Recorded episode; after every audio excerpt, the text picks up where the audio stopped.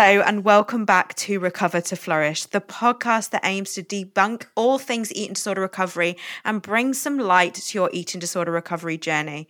I am so pleased you are here, and this episode is going to really help you with those inner thoughts and that inner dialogue that people experience in their eating disorder recovery journey. I am joined by a really, really special guest called Meg, who's also a eating disorder recovery coach like myself. So, Meg, do you want to tell me a little bit about yourself and welcome yourself to the podcast. Yes. Well, thank you so much for having me. It is so exciting to be here. I'm honored to be here. Uh, my name is Meg McCabe. I am an eating disorder recovery coach. I was certified through the Carolyn Costin Institute. I have my own private practice. I'm the host of the Full and Thriving podcast, which I definitely want to have Ciandra as a guest. So stay tuned for that. And then I am the founder and CEO of the Recovery Collective, which is a virtual online eating disorder recovery community, which helps bring more group work and connection into your recovery journey. So, oh man, there's so much. And then I also am recovered from an eating disorder myself, and I have lived experience, which I think helps add to helping my clients and supporting them along the way. Definitely. I think Definitely, that I lived think experience that- is is so important that you can actually bring your own perspective to things. So I'm, you know, super excited to have you as a guest. And I think for this episode specifically, knowing what it's actually like to have an eating disorder and those thoughts is super important. Mm. So I think it's it's really important to recognize that a lot of people from the outside think that eating disorders are like they don't make sense but there actually is an inner logic to somebody experiencing an eating disorder.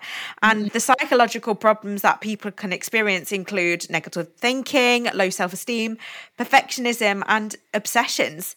And i suppose despite the difficulties eating disorders cause it can feel difficult for somebody to want to get better. And and that's about those cognitive distortions and those inner thought processes that actually we need to raise awareness about and how to get over. So I don't know if you want to start with maybe explaining what are some of the negative thought patterns or, or distortions that an individual with an eating disorder might have. Thank you. Yes, it is really tough to have an eating disorder brain, right? Because it can be so controlling, so dominating, and mostly everything you end up acting from is a place of fear, right? When you have this eating disorder in control. And so it's important to learn about cognitive distortions so that you can easily identify when your brain is feeding you these cognitive distortions that are causing you distress. So, the first type of cognitive distortion I want to bring up is all or nothing thinking, or also called black and white thinking. And that can look like, oh, well, I'm either eating my meal plan or I'm totally restricting, right? It's like there is that huge range where you could be. And that person is taking it as, oh, I'm either doing my meal plan perfectly or I'm letting it all fall off the bandwagon. And I find that that can cause distress because there's no acknowledgement of maybe how hard you're working to be at that meal plan, or maybe you're somewhere in the middle trying to get to that place and to that goal. And I know also all or nothing thinking can look like I'm either recovering or I'm not, which is something you mentioned before. Like people get truly stuck into that pattern of only seeing themselves doing it perfectly or being in relapse, right? There's so many other experiences that you could be having that are a little bit more in the gray zone. Definitely. And I think as well to kind of raise awareness of maybe other eating disorders, I think in specific cases of binge and restrict eating disorder, it's like mm-hmm. many individuals kind of go, Well, I've already eaten too much already today, therefore I'm going to binge. It's mm-hmm. kind of that I've done it, like and then throw everything out of the out of the water or you know or even the other way is like i skip breakfast so i might as well skip lunch it's kind of that all yeah. all or nothing polarized thinking isn't it and that and that is only kind of one of the the cognitive distortions i know another example that i could bring to the table is like that personalization so mm. taking responsibility for things that aren't your fault and and in the cases of eating disorder recovery it's like thinking about maybe weight gain. You know if if you let's say that you're an example of you're due to go on a date and you are in recovery and you've gained recently like that week you'd gained weight and which is great in the eyes of recovery. And obviously recovery isn't all about weight gain but if your journey is weight restoration then it's something that's really positive. But in the eyes of somebody with an eating disorder it might have been a real struggle. And therefore let's say the day comes and you're going on the date and they stand you up you might therefore thinking well it's my fault because I gained weight that's because of this. Mm. So it's that taking things personally and things like, you know, I chose my eating disorder, it's my fault. Thinking very much blame and and that in a kind of that I always think it that back bashing the behavior. Yeah, that's such a difficult one because you're truly like taking maybe a situation that is not your fault and somehow connecting it to being your fault. Like that date is a really good example. Or even maybe you're sitting at a dinner table and your aunt just had a really terrible day at work. So she comes to dinner feeling like grouchy and her energy's different. And maybe you personalize that and being like, oh, she really thinks I'm failing at recovery and she thinks I'm not doing my plan today or I'm not good enough for this, you know. And at the end of the day, it has nothing to do with you. It's everything to do with what she experienced at work that day. You're reading into it a little too much. Definitely. And I think that links to a, another cognitive distortion is actually disqualifying the positive. Mm. You know, and actually that they I think a lot of these cognitive distortions go hand in hand. So with that example, actually kind of that blame on the self, but then actually disqualifying any positive. So for instance, somebody saying that you look healthy. I know that example of people with eating disorders sometimes notably feel a lot of anxiety if somebody says, Oh, you look healthier. In the brain of somebody with an eating disorder, it it can often mean, oh, that must have mean I've gained too much weight. But actually, their intention might have been good, and it might have actually meant you look healthier. Things, are, you know, we're happy to see you looking slightly better.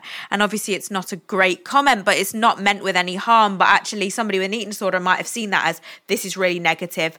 I'm going to let my eating disorder win to take that control back. Mm-hmm. I see that all the time. And I think disqualifying the positives can also look like not giving yourself any credit for how far you've come in recovery.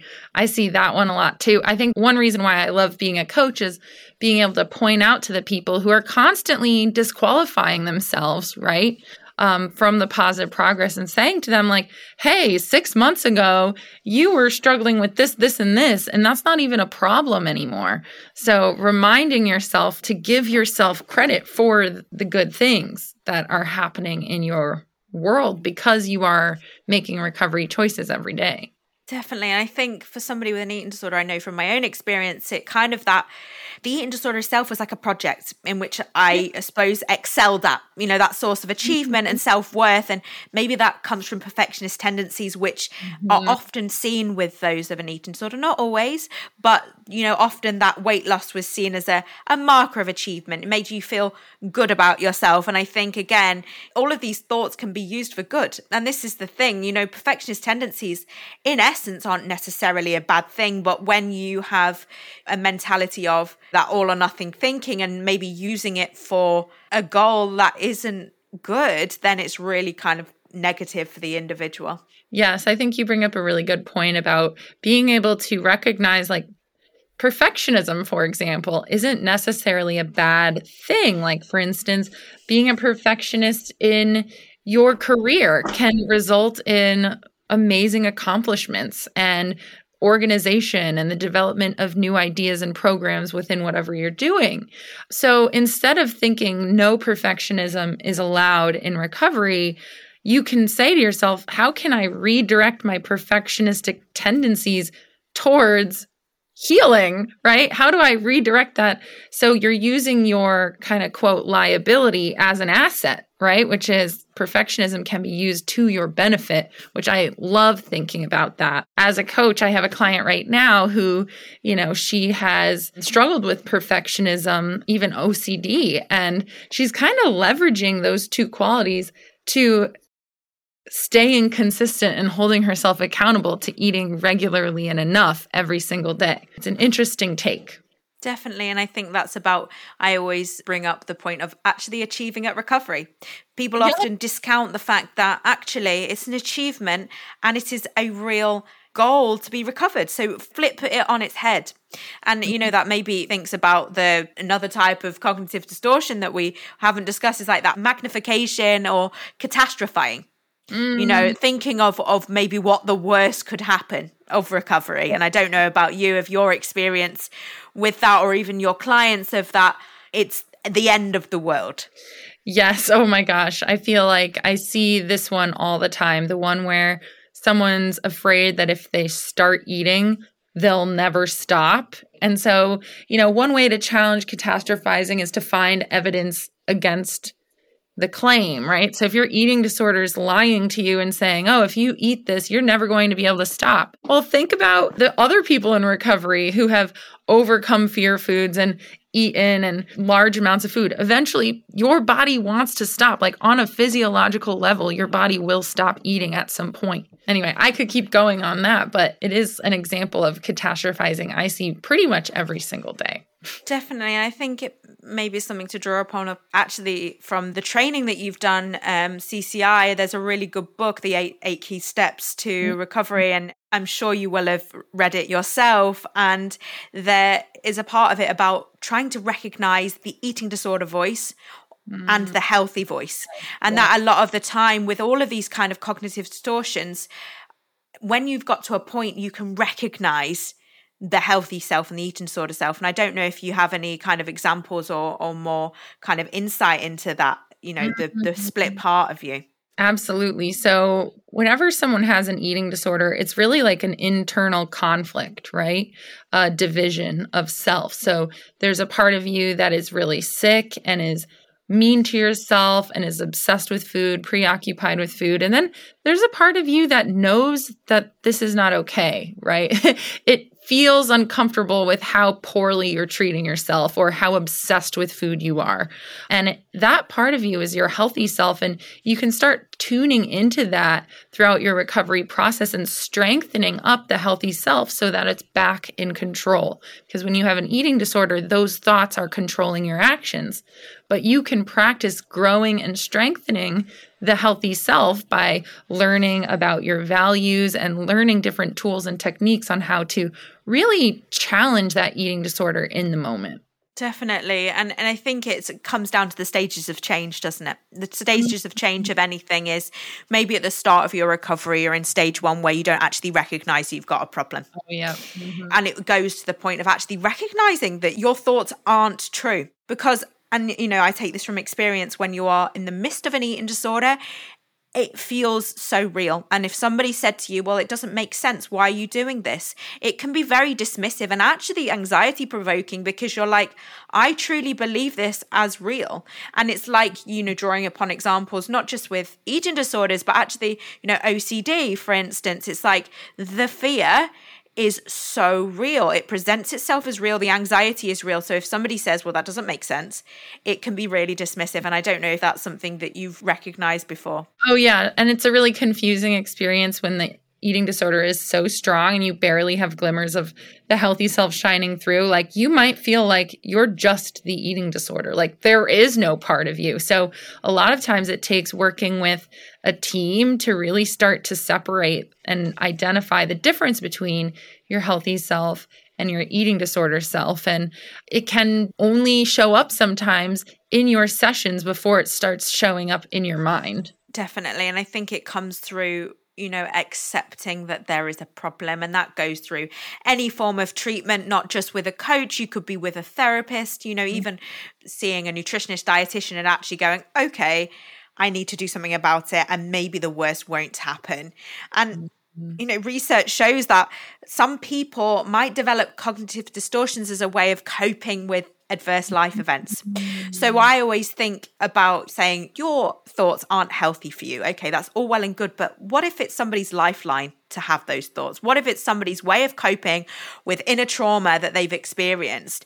And I suppose when these types of events are prolonged or more severe, it's more likely distortions will form and it will become second nature.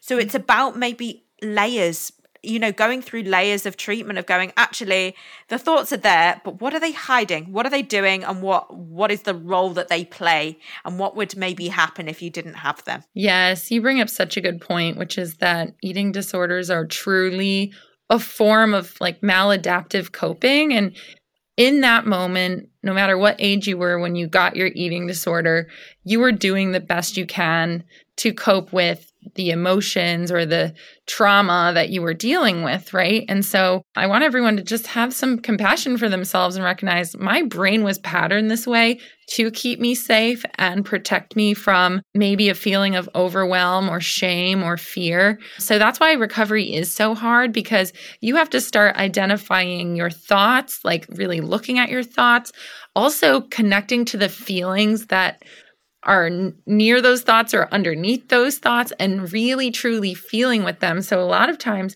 you have to practice feeling your emotions and coping with them in a different way because the eating disorder is no longer the way, you know, the best way that you can cope now that you are aware.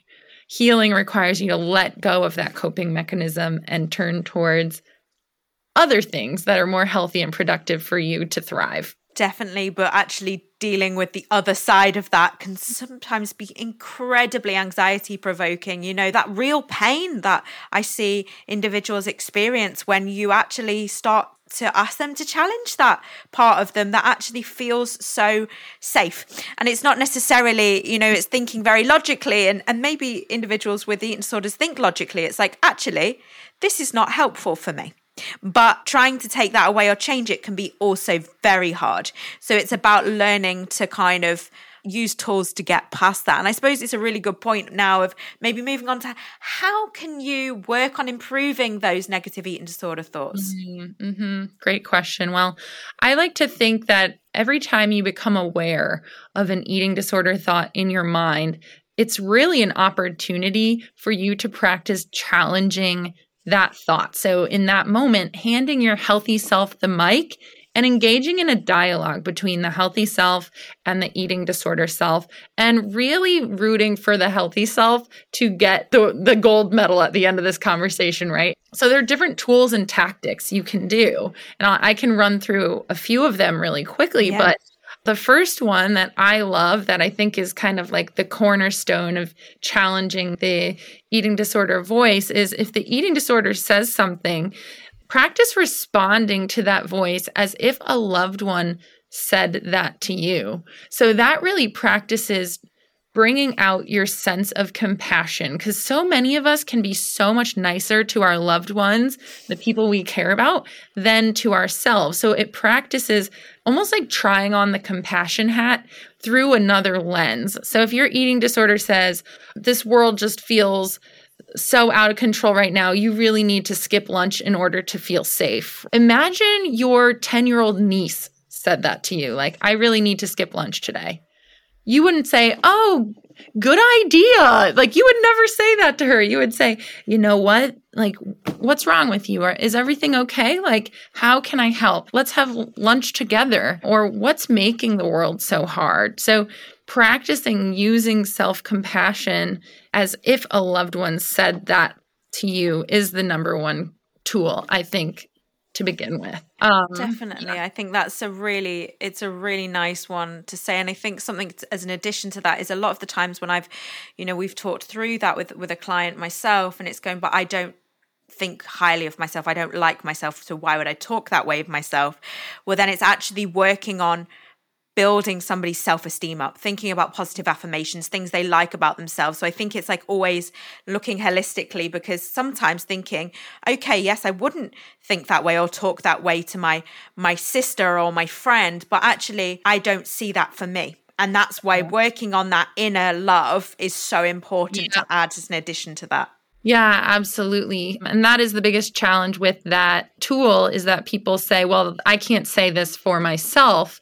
And that's why it's a tool. We are practicing using it. Like, just give it a go, give it a practice, see if it can work for you when you're in your session, right? See how it feels. It might feel really uncomfortable, but I want you to start thinking about self compassion as kind of an act of resourcefulness, not just, oh, like poor baby, like that must be so hard. You know, people think compassion is like being babied, but it's not. It's really like a tool, it's a bridge to being more productive. And so maybe you need to think about compassion and self compassion a little bit differently as well.